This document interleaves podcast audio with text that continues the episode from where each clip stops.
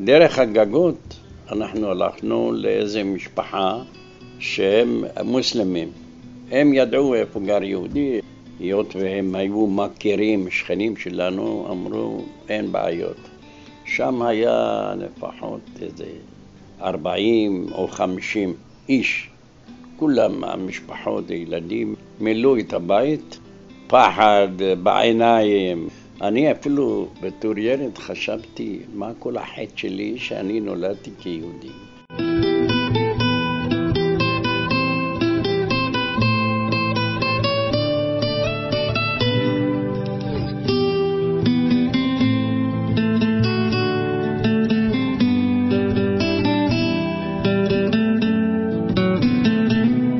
פגישה אישית עם עופר שמיר.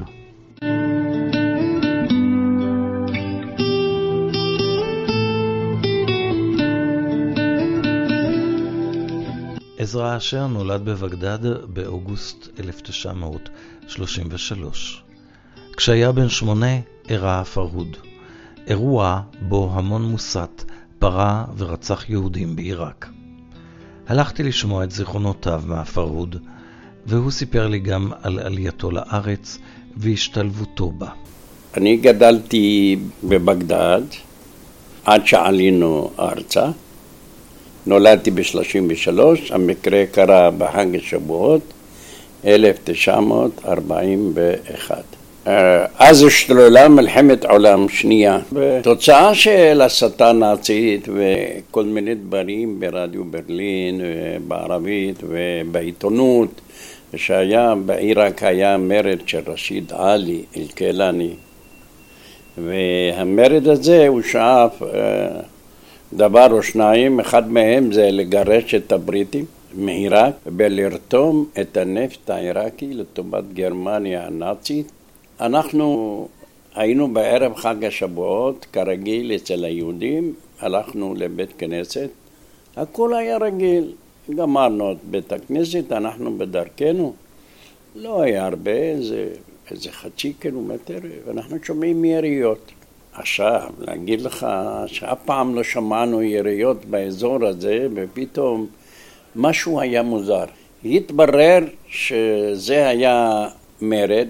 באותו הזמן, במרד הזה ברחו, אז היה מלך בעיראק, המלך פייסל השני, הוא היה קטין, והדוד שלו היה כמו שאומרים העוצר, הוא שהוא מולך בשמו.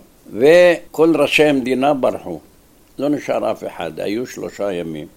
בשלושה ימים האלה היה תוהו ובוהו, מה שאפשר למשמר הגבול העיראקי והמשטרה לבוא לשכונות היהודיות ולהשתתף במה שנקרא הפרהוד. עכשיו להגיד לך מה פירוש המילה פרהוד. כולם אומרים פרהוד.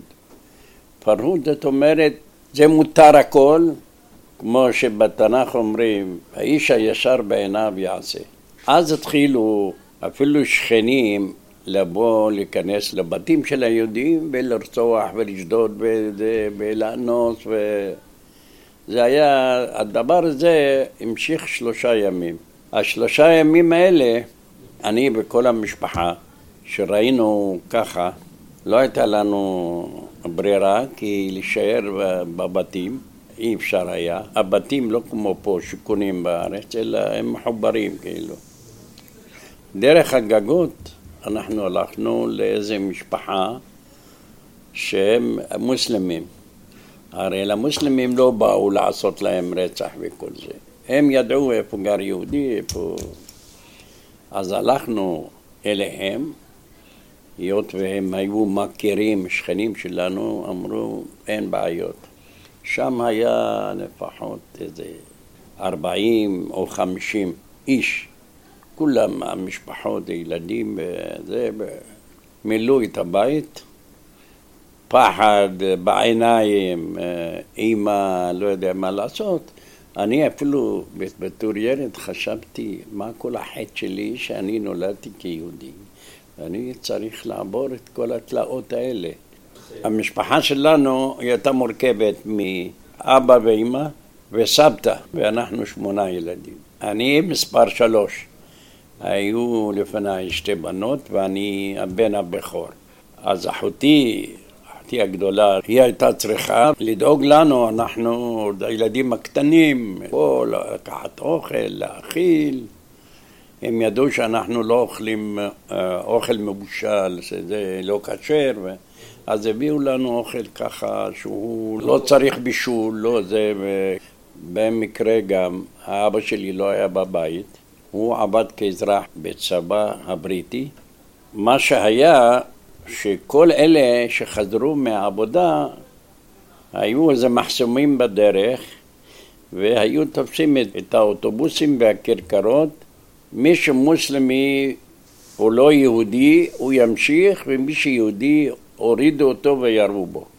אנחנו פחדנו, לא ידענו מה הגורל, במשך שלושה ימים לא ידענו איפה אבא חי, תפסו אותו, לא ידענו. אחרי שלושה ימים הגיעו איזה שני משטרה צבאית בריטית, אני זוכר זה של ה-אם פי, והביאו אותו, אמרו לו, אתה לא תלך לבד כי אנחנו יודעים מה שקורה. וכעבור שלושה ימים חזרנו לבית, התברר שלבית היה לו איזשהו דלת, זה דלת של עץ, שנעוץ בה כמו ראשי מסמרים. אז הם דפקו, דפקו על הדלת, לא יכלו לפרוס אותה, הלכו למקום אחר, יותר קל להם.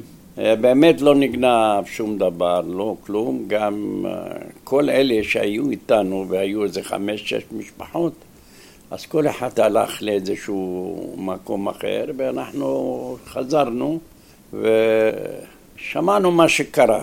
יותר מאוחר רצינו לשלם להם, הם לא הסכימו, הם אמרו שאנחנו עשינו טובה, וטובה עושים לאלוהים, וטובה לא מכרים את זה בשכר, תהיו בריאים וזהו. אותו המשפחה, בשנת אלף תשע מאות חמישים ואחת הם ליוו אותנו לשדה תעופה, לפני שאנחנו באנו לארץ. כשיצאנו מעיראק ב-חמישים ואחת, לי היו כל התעודות ואלבום, זיכרון ילדות וזה וכל ה... הוא, הוא אומר לי מה זה, כאילו הוא לא יודע מה זה. הוא אומר לי מה זה, אמרתי לו, אתה רואה, זה כתוב, תעודה, בית ספר, תיכון, אנחנו מעידים בזה, שזה וזה, הוא היה, הוא אומר בסדר, היה לו פח כזה במזבלה. לאחותי היו לה צמידים של זהב, לקח את זה, כביכול הוא, הוא זרק, את, אתה מאמין, הוא יזרוק את הזהב, אחר כך הוא לקח את זה. הפרהוד ומה שעשה, הפרהוד הוא... אם היה איזשהו אשליה ליהודים שהם חיים כמו כולם והם ימשיכו, והיה, בא הפרהוד והיה, פה זה היה כל השבר. קודם כל, מה שהם עשו ב-ארבעים ואחת הפוגרום הזה, זה דחף את היהודים גם אם הם לא רצו ללכת לזרוחות של התנועה הציונית. הם הלכו בלית ברירה.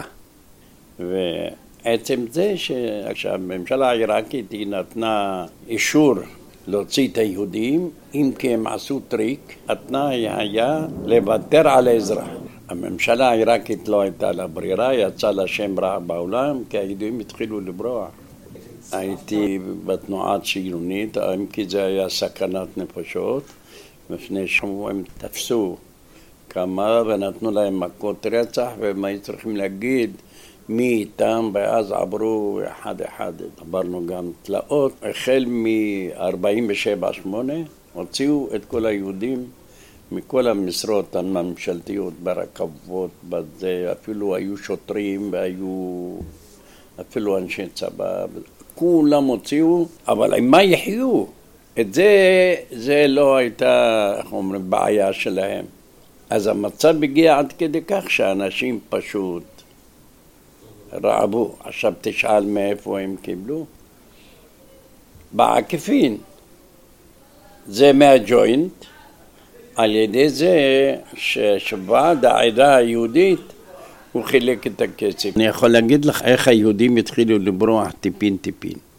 אז, אז ככה, שילמו למבריחים כסף, המבריחים איפה הם היו הולכים?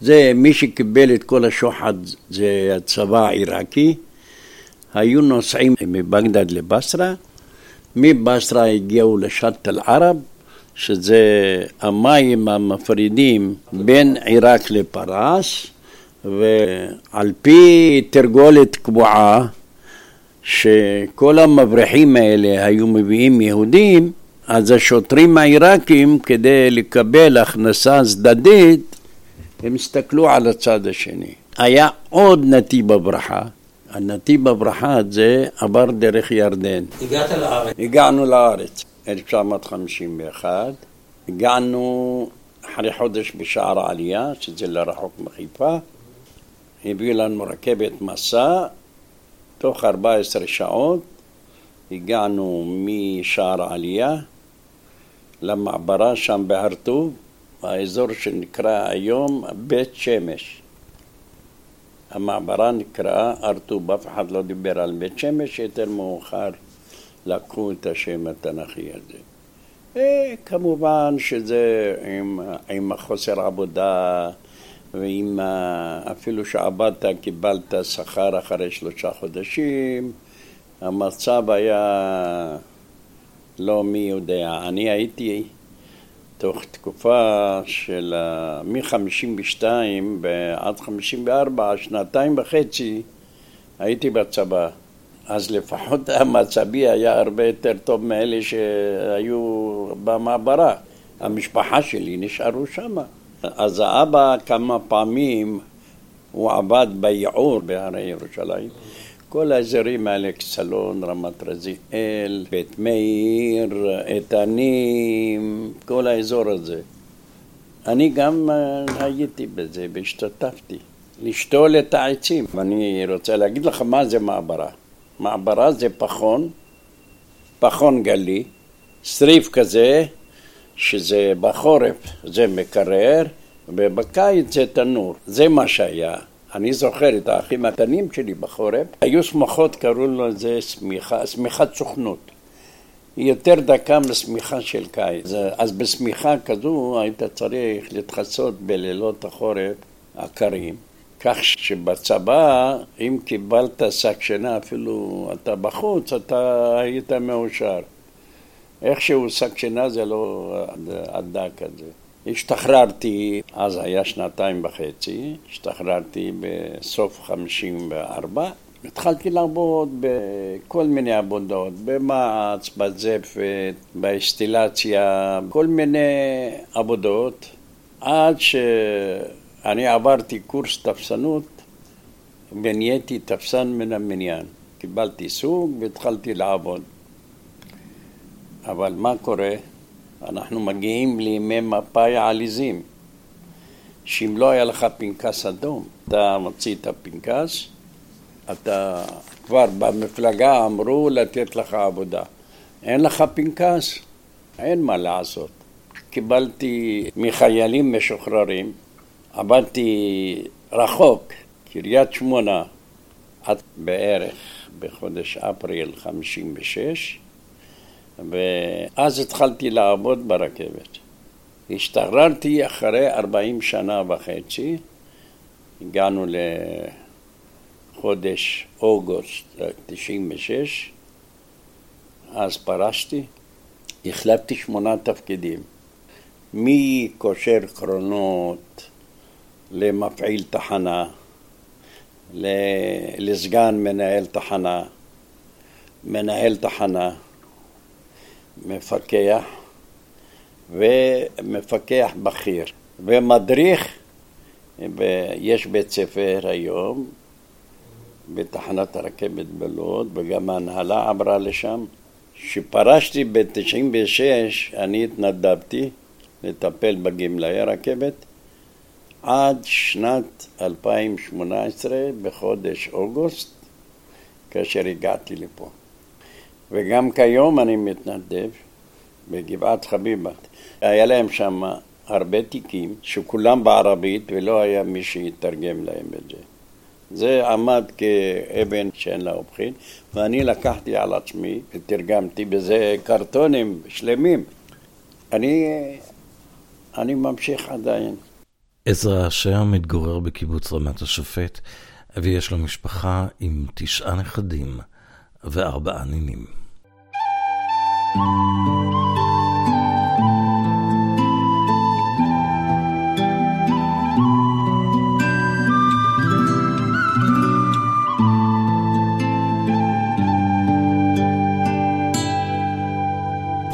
פגישה אישית עם עופר שמיר.